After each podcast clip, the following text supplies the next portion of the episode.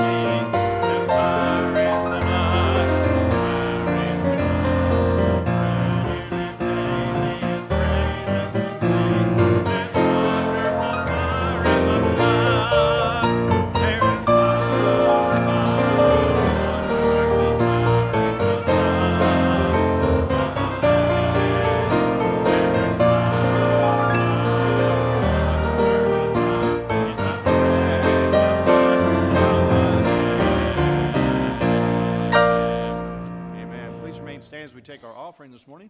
Brother Kaler, would you pray for us, please?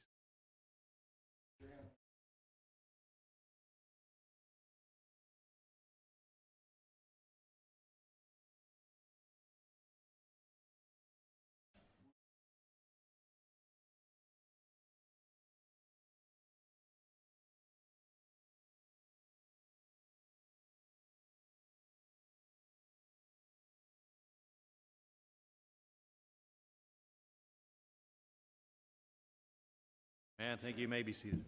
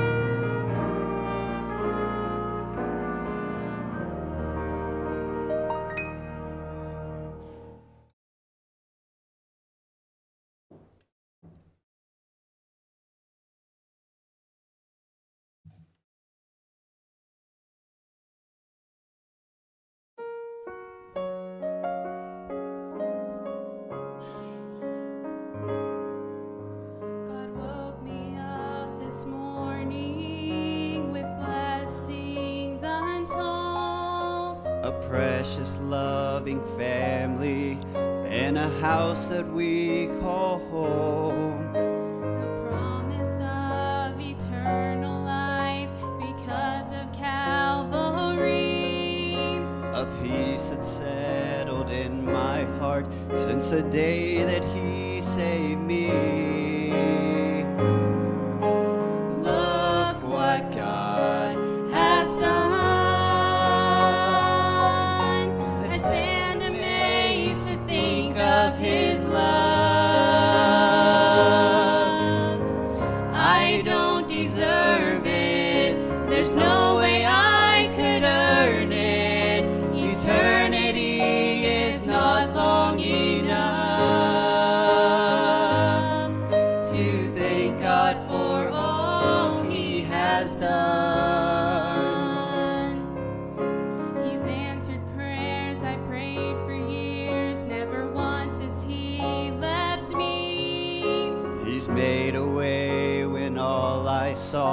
was impossible.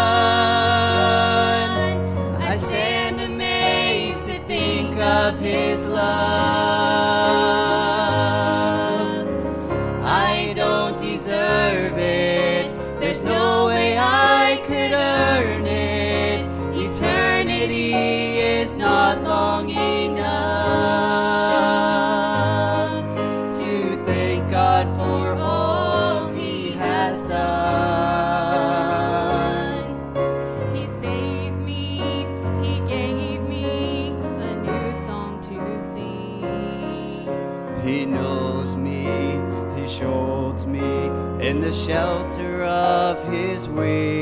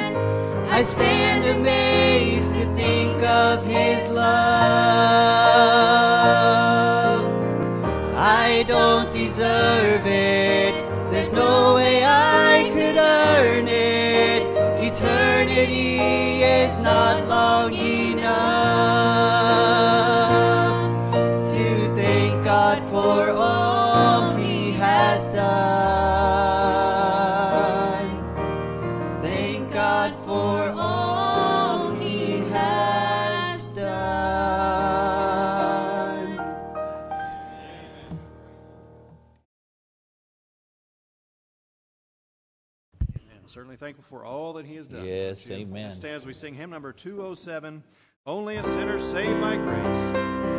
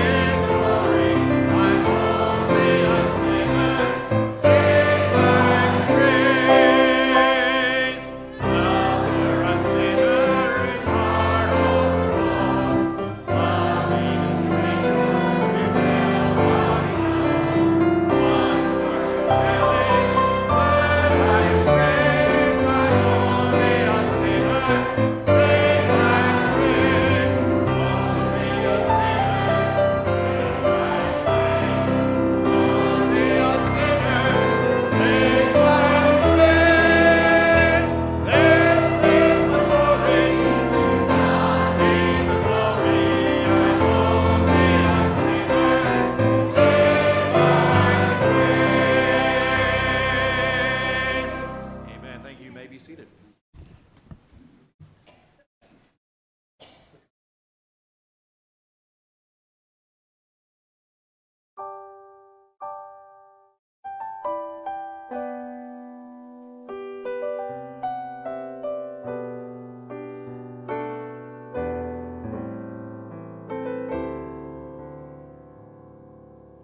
I was just a child when I felt the Savior leading. I was drawn to things I could not understand. And for the cause of Christ, I have spent my days believing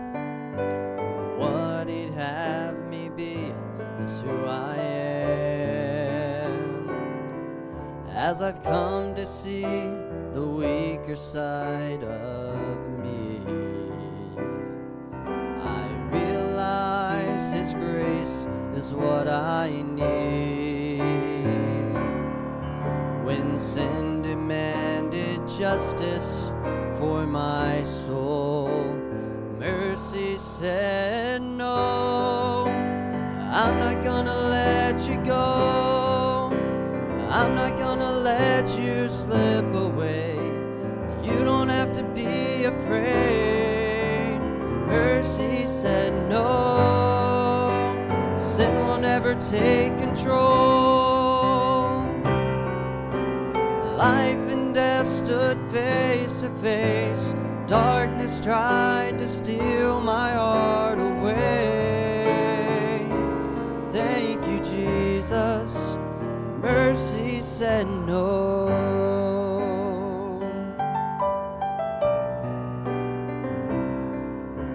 For God so loved the world that he sent his Son to save us. From the cross, he built a bridge to set us free. Oh, but deep within our hearts, there is still a war that rages. Makes a sacrifice so hard to see.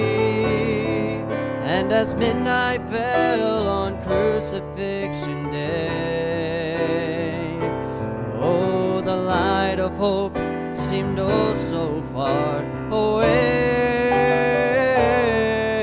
And as evil tried to stop redemption's flow, mercy said, No, not gonna let you go. I'm not gonna let you slip away. You don't have to be afraid. Mercy said no. Sin will never take control. Life and death stood face to face. Darkness tried to steal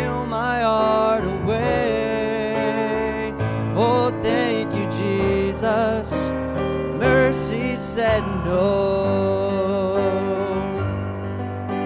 And now when heaven looks at me, it's through the blood of Jesus, reminding me of one day long ago.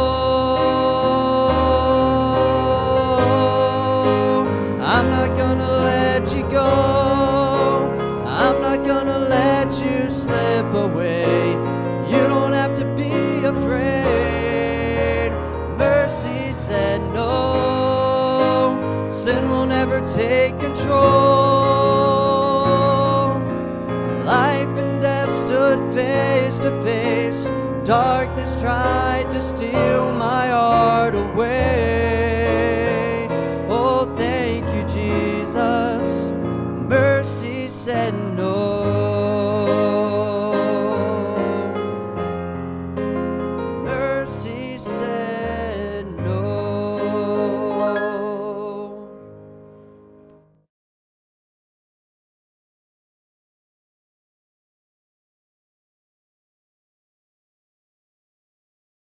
praise the Lord. It's good to be in the Lord's house today and to have each one of you with us. If you would take your Bibles and turn to Romans chapter 10.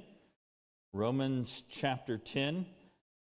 I want to say uh, thank you for uh, all the nice comments of being missed last week. It was good to go on vacation, just get away, um, not to have the stress of uh, spending time preparing messages and so forth, and just being able to get away. Uh, it was um, good time, and so we appreciate those times away where, uh, as a husband and wife, we can connect more and then be able to just get a break and relax a little bit, have some fun. Uh, and so uh, we know that you had good preaching while we were gone. And we had good preaching while we were gone. We went and visited uh, some churches down there in uh, the Branson area and uh, had good fellowship there. Uh, but there's no place like home. There's no singing like this place, and there's no singing where I get to participate in the singing. You know, the, it's like every place else I go, they sing it wrong. You know, that's not the way we do it at home. That, you know what I mean? It just, it's just comfortable at home, right? My home is comfortable. I like going into my house. I don't have to ask permission. I kick my shoes off wherever I want to kick them off, and I just enjoy it. And I love being here. I love being here because you are here. And uh, it's just great to walk in, see friends, and have people say, Hey, we missed you. And I feel like most of you meant it. And, uh, you know, I know you did. Um, and it's just good to be home. I was thinking about all that transgressed this week. Man, what a week, huh? Um, feel so sorry for Israel, but I know these things must come to pass. Uh, if you study scripture, you know. And it's like, um, so when I was in junior high, we, uh, we would get out of school, and the school buses had been lined up in front of the junior high, and there was a little Methodist church right across the street. And if there was going to be a fist fight, that's where it was going to happen. And so, uh, and so the guys who were going to the buses, they had a certain amount of time to get over there. And if they were going to fight, get it on, get it done, get on the bus, get out of there. I never will forget one day, I'm over there in the Methodist churchyard, and these two guys are getting it. I mean, they are going after it. And uh, this one guy was really awkward, um, borderline super slow, if you know what I mean. And this other guy had been picking on him and just picking on him and picking on him and picking on him. And every time he punched that kid in the nose, he said, I told you to leave me alone, Robbie. And he'd rear back, he hit him again. I told you to leave me alone. And I feel like that's what Israel said. I told you to leave me alone. I told you to quit picking on me. They didn't go out aggressively. Anyhow, that's a different sermon. That's not what we're preaching today. It's just memories, precious memories that we have. But they're going to learn they should have left them alone. They should have left them alone. You don't mess with God's people. I will say I am shocked and thankful for the way that we have responded. And I, uh, I'm, I'm afraid if Americans hadn't been, some of the casualties that our response may not have been what it was. But I'm thankful as a nation that we have stood because of the American lives lost, and we need to pray for them. I trust you pray every day for the nation of Israel. Romans chapter 10. Would you mind standing with me today? this is such a familiar verse, a familiar chapter. Here's the thing Familiarity breeds contempt, or familiarity gets us to a point where we just kind of forget, right? So it's good every once in a while just to go back to the roots, go back to the basics, go back to the, the foundation of what, uh, uh, of what Scripture says. And so today, here in Romans chapter 10, you follow along, I'll begin reading verse number 1. Brethren, so he's writing to save people, right? Brethren, my heart's desire and prayer to God for Israel is that they be saved. And this isn't a physical saved, he's talking about spiritually saved. He wants to see Israel saved. And, and above all else, that's what I want, right? Uh, if we are children of God, we want Israelites to be in heaven. Uh, we know they're God's people, but that doesn't, that's not going to get them to heaven. Being God's people, not going to get them to heaven. Uh, being made in the image and the fashion of God's not going to get us to heaven. It's about a personal relationship. Verse 2 For I bear them record that they have a zeal of God, but not according to knowledge. For they, being ignorant of God's righteousness and going about to establish their own righteousness, have not submitted themselves unto the righteousness of God. I preach a month right there. For Christ is the end of the law for righteousness to everyone that believeth. Praise God, hallelujah. We ought to have uh, sparklers going off. I mean, praise God for that verse right there. Verse 5. For Moses describeth the righteousness which is by the law, that the man which doeth those things shall live by them. Man, I'm so glad that we don't live under the law anymore. Verse 6 But the righteousness which is of faith speaketh on this wise Say not in thine heart, Who shall ascend into heaven? That is to bring Christ down from above. Or who shall descend into the deep? That is to bring Christ up again from the dead. So, in, in our relationship with Christ, we don't have to go to heaven to try to get him to save us, and we don't have to go to hell to try to get him to save us or to the grave. It's not like that at all. It's his righteousness. Who shall uh, descend into the deep? That is to bring Christ up again from the dead. But what saith it? The word is nigh thee, even in thy mouth and in thy heart. That is the word of faith. If you underline your Bibles, to just underline that word of faith, which we preach. As a matter of fact, if anyone preaches a different gospel than that, don't listen. Shouldn't have anything to do with them. They're a liar.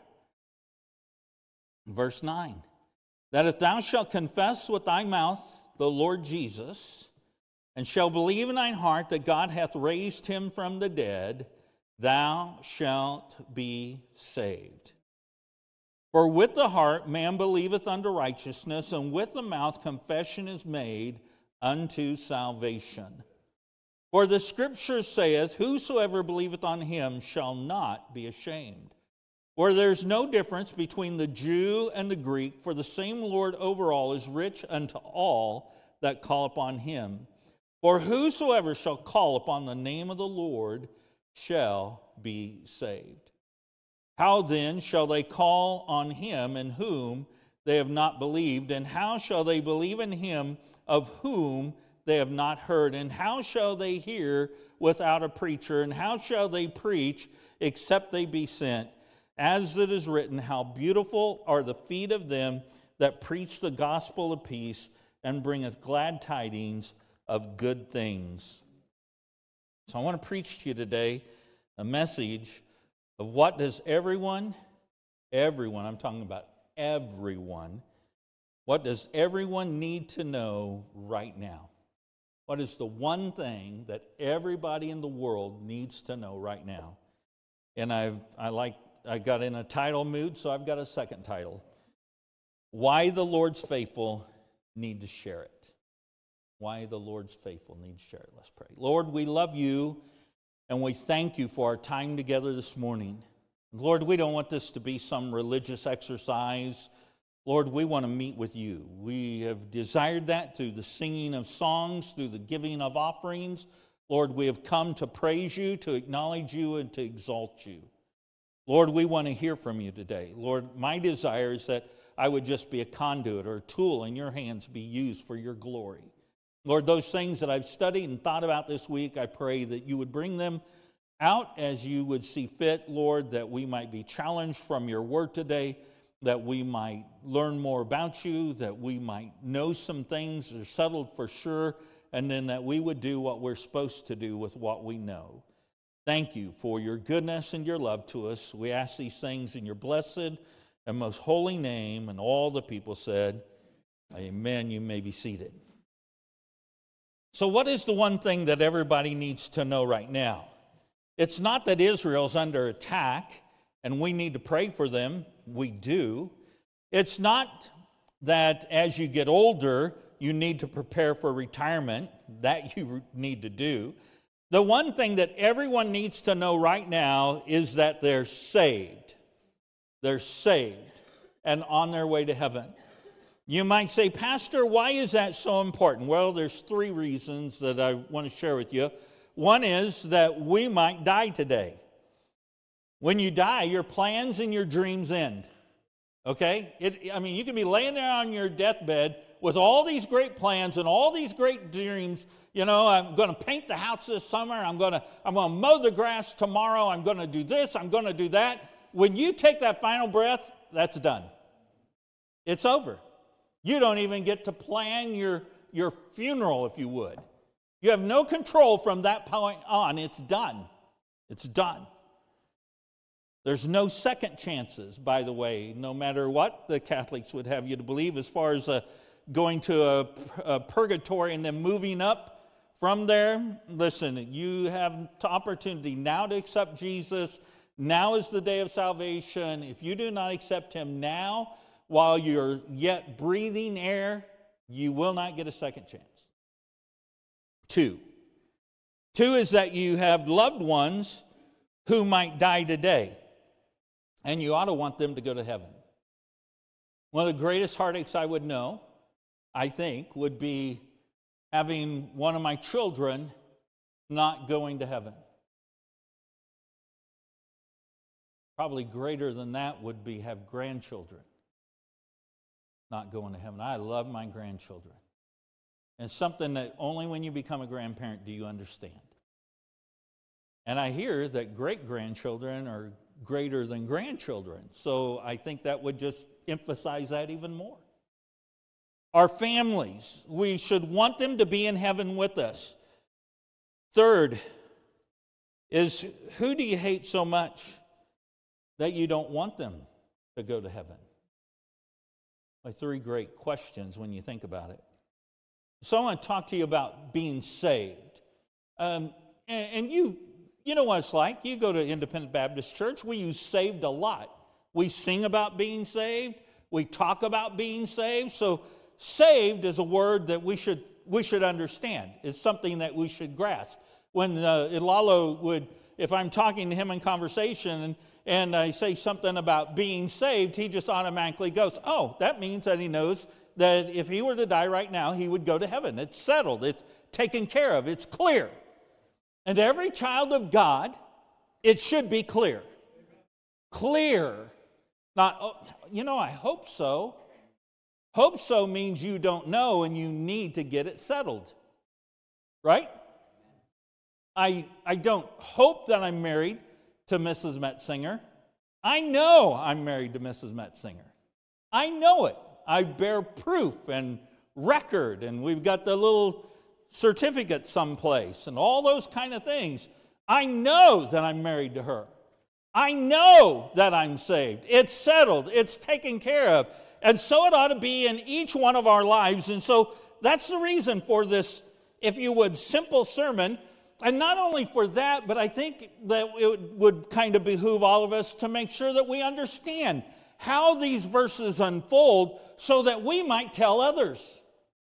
You say, well, that's what we hire you and Brother Lalo for. Mm, wrong answer. Wrong answer. You have the responsibility to tell others about Jesus Christ. You have that personal responsibility to share Jesus. So let's talk about it. If you want to take some notes, that's great. If you want to write there in your Bible, that's great.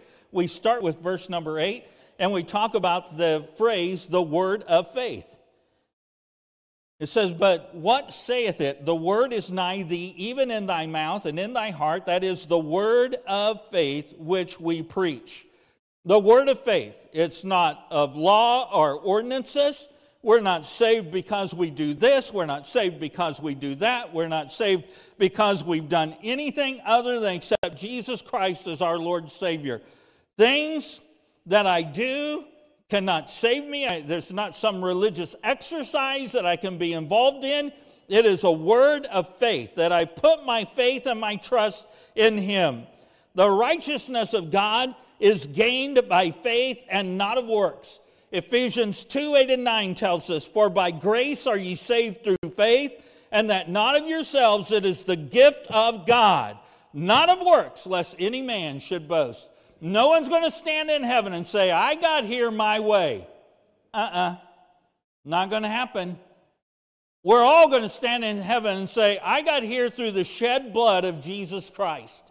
And because of the, his shed blood there on the cross of Calvary, and because I practice verse number 9 and 10 in the portion of scripture we're going to read today, heaven is my eternal home. I know that I'm saved. I know that I'm on my way to heaven. Notice that this word of faith can and will meet anyone's need for salvation. It can and will meet everyone's need of salvation. In other words, it doesn't matter if you're white, black, uh, Mexican, Puerto Rican, uh, it doesn't matter. We all go to Jesus, we'll all go to heaven the same way, even the Israelis.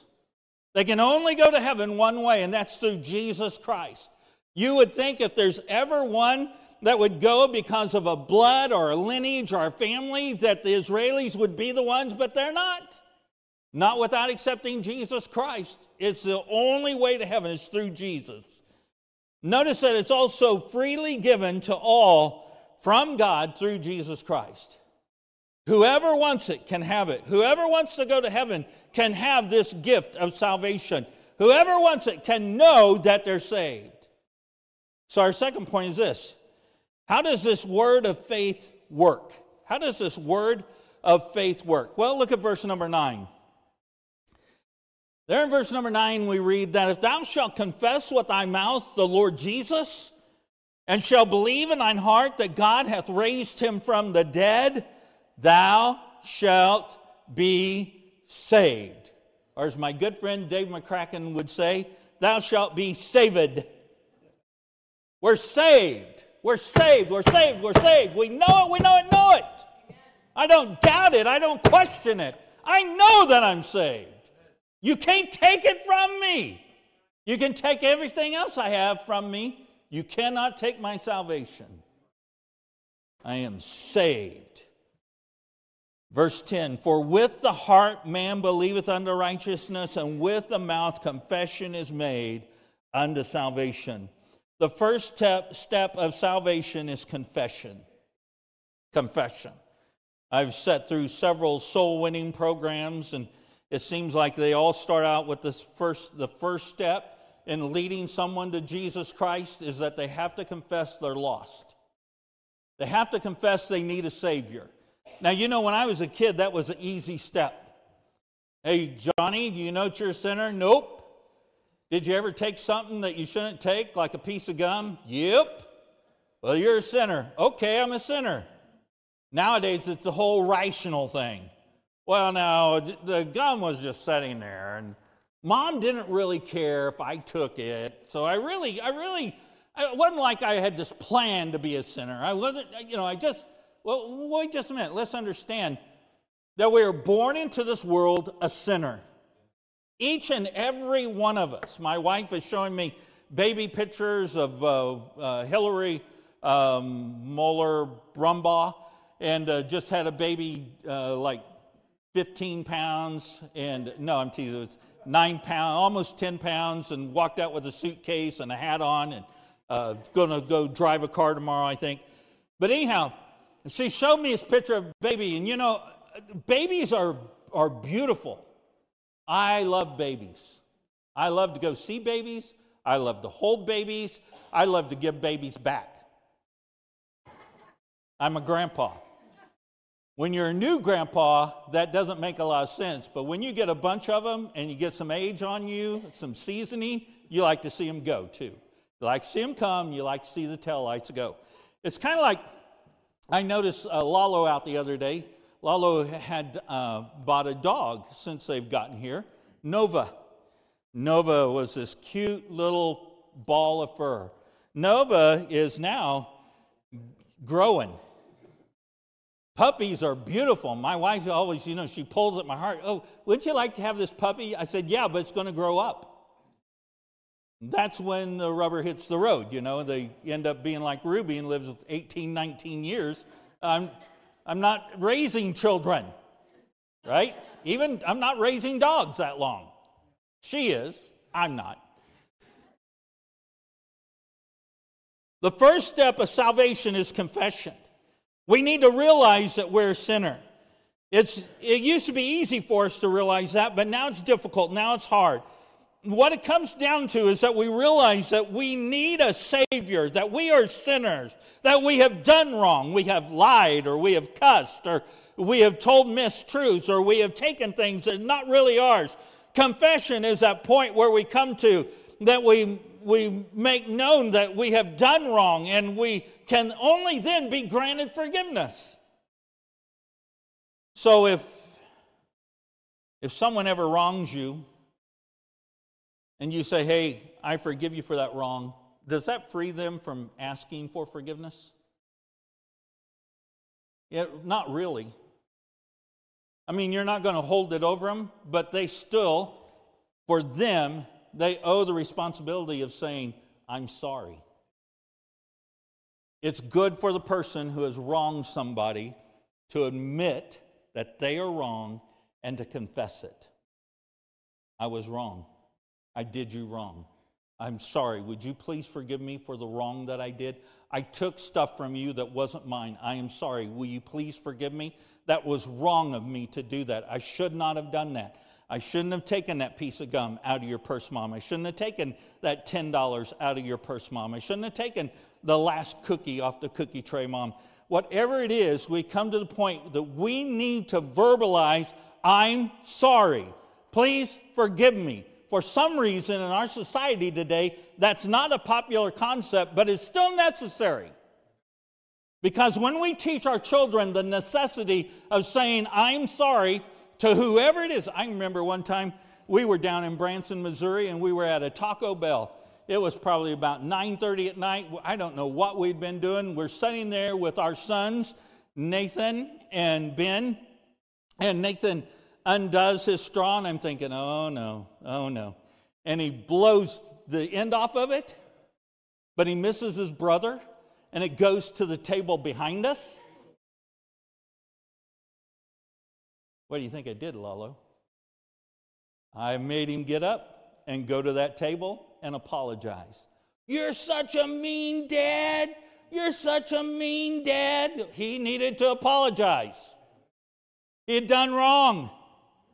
He had done wrong. He needed to apologize. For some reason, we've got it in our minds that there's a scale of, of where we need to apologize and where we, where we don't. But it's confession. It's all about confession. And it's good for us to ask forgiveness. And when it comes to the confession of our sins, there is one and one alone that we need to confess to. is Jesus Christ. Jesus has already paid the price on Calvary. He did not make a down payment, hallelujah. He did not take out a loan, praise the Lord. But he didn't even put your salvation on a credit card. Are you grasping that? He didn't take out a loan. He didn't put it on credit. He didn't put it on credit card. He paid in full. Why? So that you can be saved. That you can know that you're saved.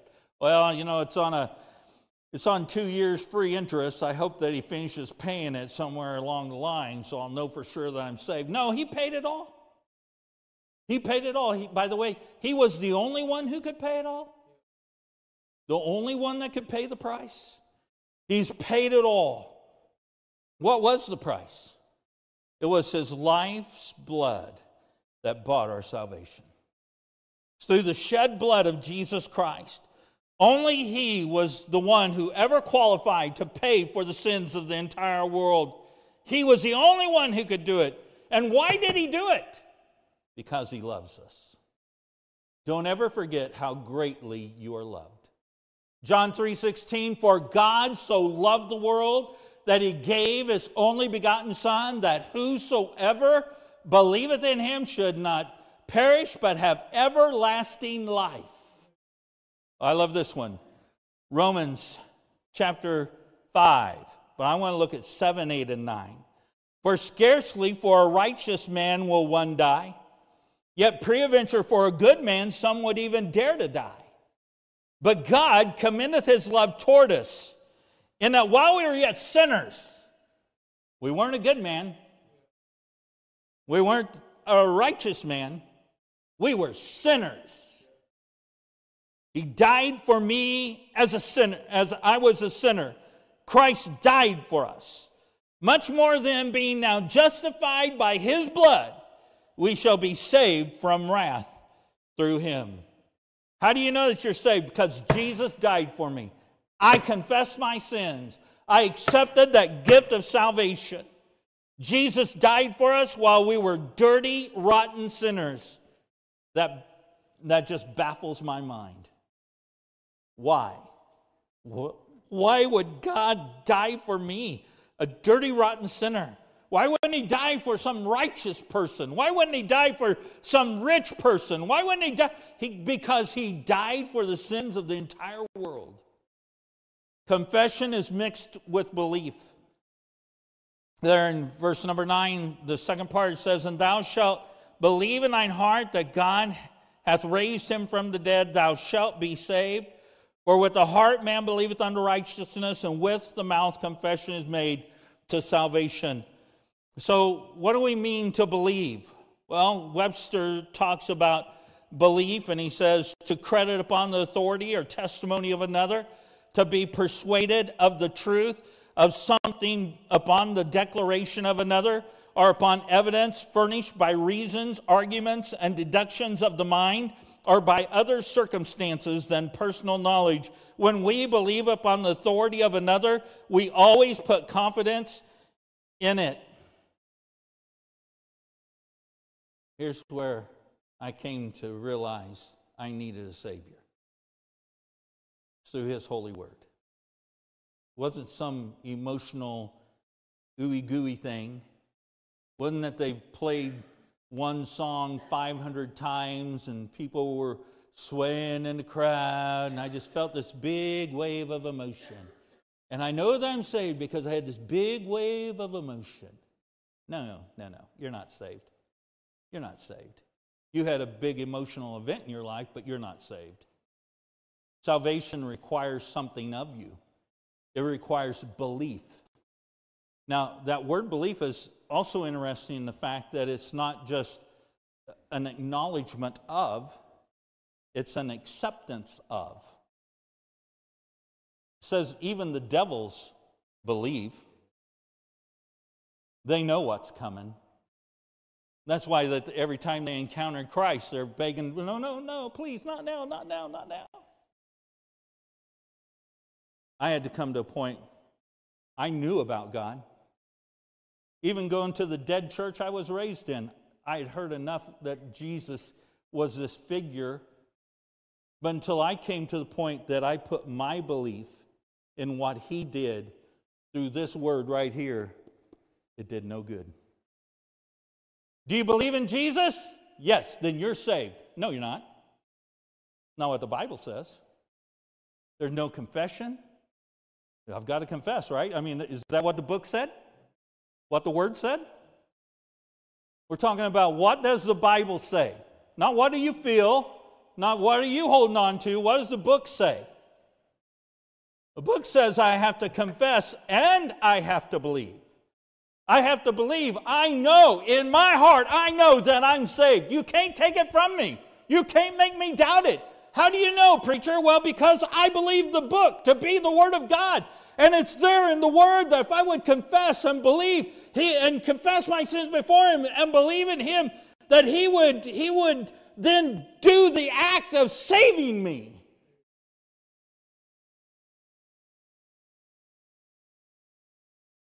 We believe upon the authority of Scripture. Notice our believing takes place in the heart, our inner being. With our heart, we believe unto righteousness. Why believe? Because no one can believe for you. I can't do it for you. I love, I love these young people saying right here.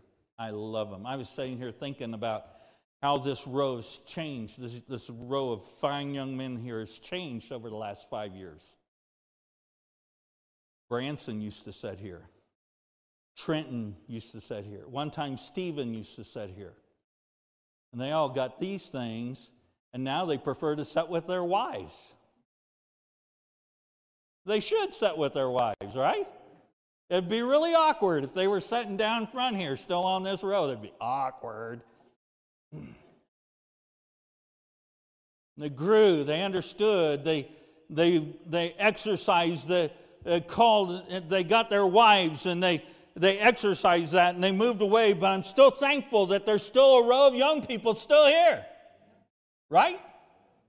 Our girls, they usually get married and leave us. You girls, the only way you can get married is to bring them here. Okay? Raise your right hand, repeat after me. No. I'm sure the parents would all agree. We must believe, there must come a point in our lives that we believe what the Bible says. It must be a personal thing. No one can do it for you, it's a personal thing. What, what is it then that we need to believe, preacher? Well, we need to believe what we read in the scripture.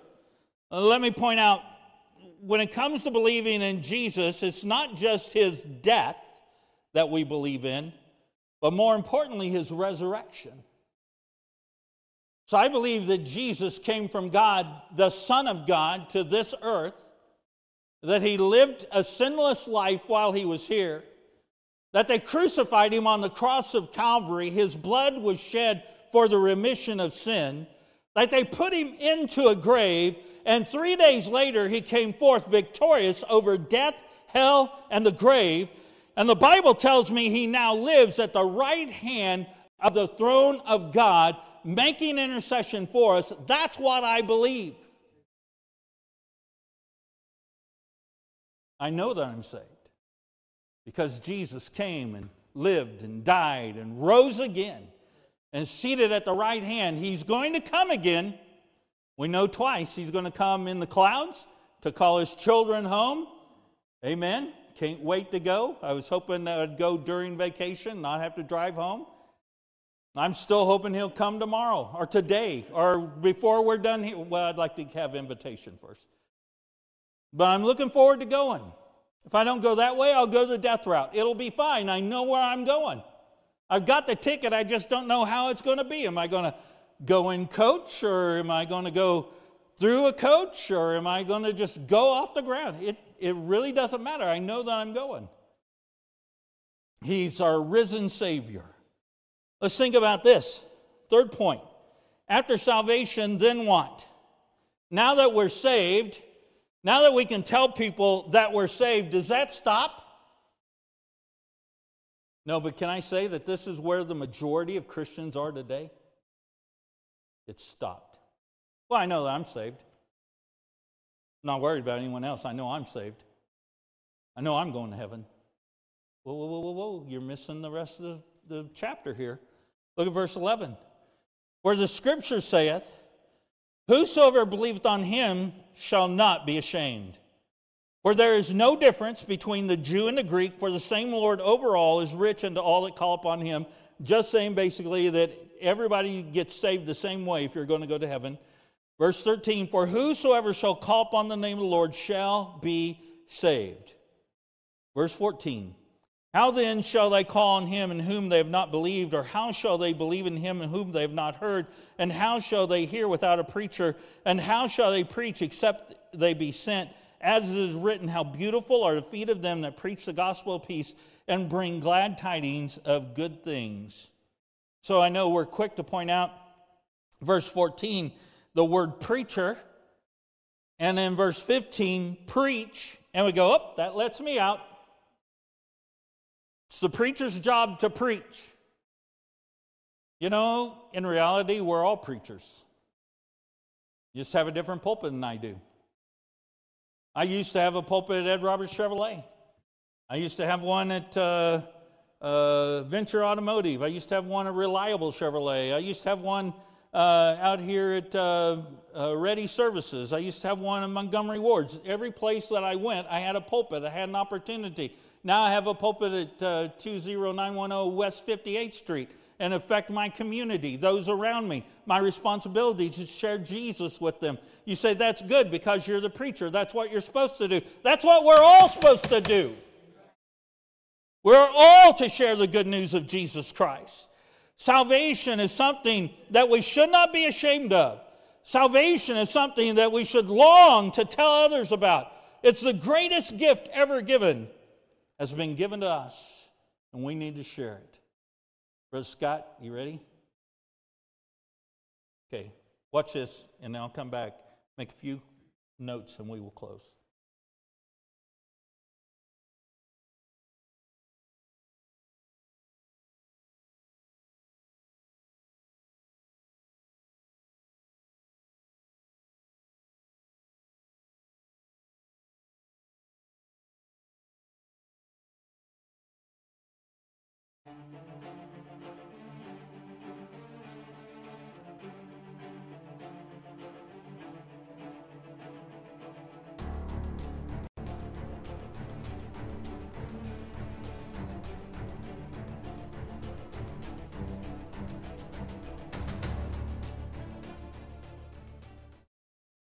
And he walked over to me and he said, um, I was here last night at the show, and uh, uh, I saw the show and I liked it. I wanted. He was very complimentary about my use of language and um, complimentary about, you know, honesty and stuff.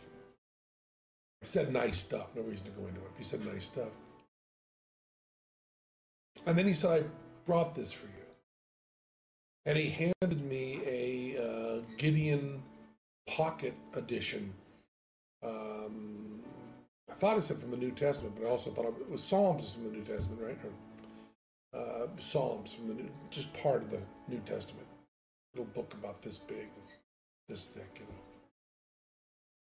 He said, I wrote in the front of it, and I wanted you to have this. I'm kind of uh, proselytizing. And then he said, I'm a businessman. I'm I'm sane, I'm not crazy. And he looked me right in the eye and did all of this. And uh, it was really wonderful. I believe he knew that I was an atheist.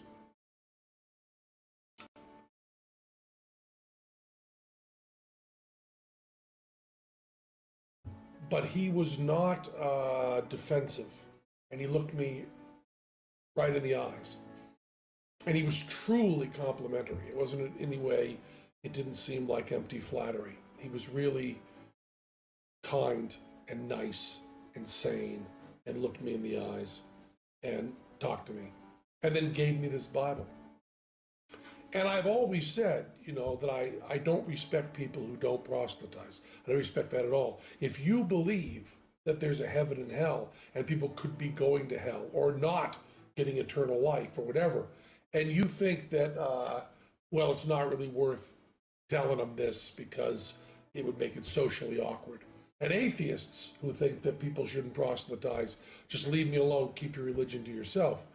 Uh, how much do you have to hate somebody to not proselytize? How much do you have to hate somebody to believe that everlasting life is possible and not tell them that? I mean, if I believed beyond a shadow of a doubt that a truck was coming at you and you didn't believe it, that truck was bearing down on you, there's a certain point where I tackle you. And this is more important than that. And I've always thought that, and I've written about that, and I've thought of it conceptually. This guy was a really good guy. He was polite and honest and sane, and he cared enough about me to proselytize and give me a, a Bible, which had written in it a little note to me, uh, not very personal, but just, you know, liked your show and so on. And then like five phone numbers for him and an email address if I wanted to get in touch. Now, I know there's no God, and one polite person living his life right doesn't change that. Uh, but I'll tell you, he was a very, very, very good man. And uh, that's really important. And with that kind of goodness, uh, it's okay to have that deep of a disagreement. I still think that religion does a lot of bad stuff, but man, that was a good man who gave me that book. That's all I wanted to say.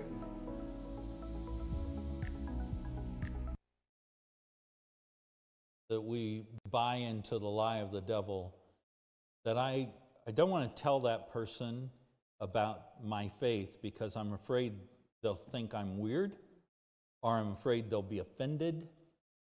But, like, Penn said, How much do you have to hate someone to not even tell them about the heaven that you're going to?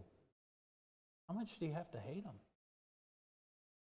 If we're saved today, we ought to be tellers. Tellers of what happened to us. You say, "Oh, I don't know. I don't know a soul winning plan. I've just given you the very basics, and you can always tell people what happened to you." Right? If it never happened to you, then maybe that's the key. You need to settle it today. You need to know that you're saved and on your way to heaven. And if you've settled it, then you need to do. And you need to tell those around us. What's the most important thing that this world needs to know today? They need to know about Jesus, that they might be saved. Lord, we love you. We thank you for your goodness and your love to us. We pray that during this invitation time that you would work, that your will would be done in our lives and our hearts, and that you might be glorified through it all. We love you and we ask these things in your precious name. Amen. Let's go ahead and stand. I'm going to sing just as I am. If God's spoken to your heart, the altar is open. encourage you to come. If you're here without Christ as your Savior, if you'd come to me, we'll have someone take a Bible and share with you from the Word of God how you can know that you're saved and on your way to heaven. And you whatever your need, would you come?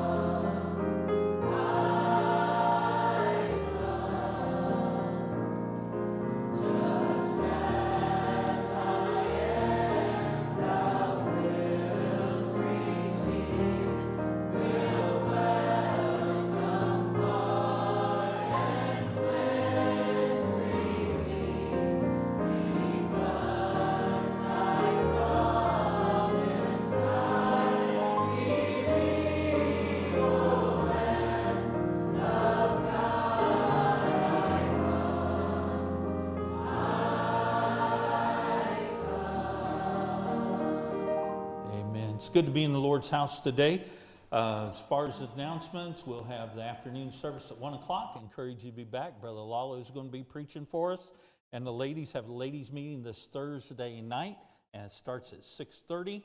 And uh, if you have any questions, you can see Mrs. Bloyer about that. Good to be in the Lord's house today. Brother Lyons, would you dismiss us in prayer, please?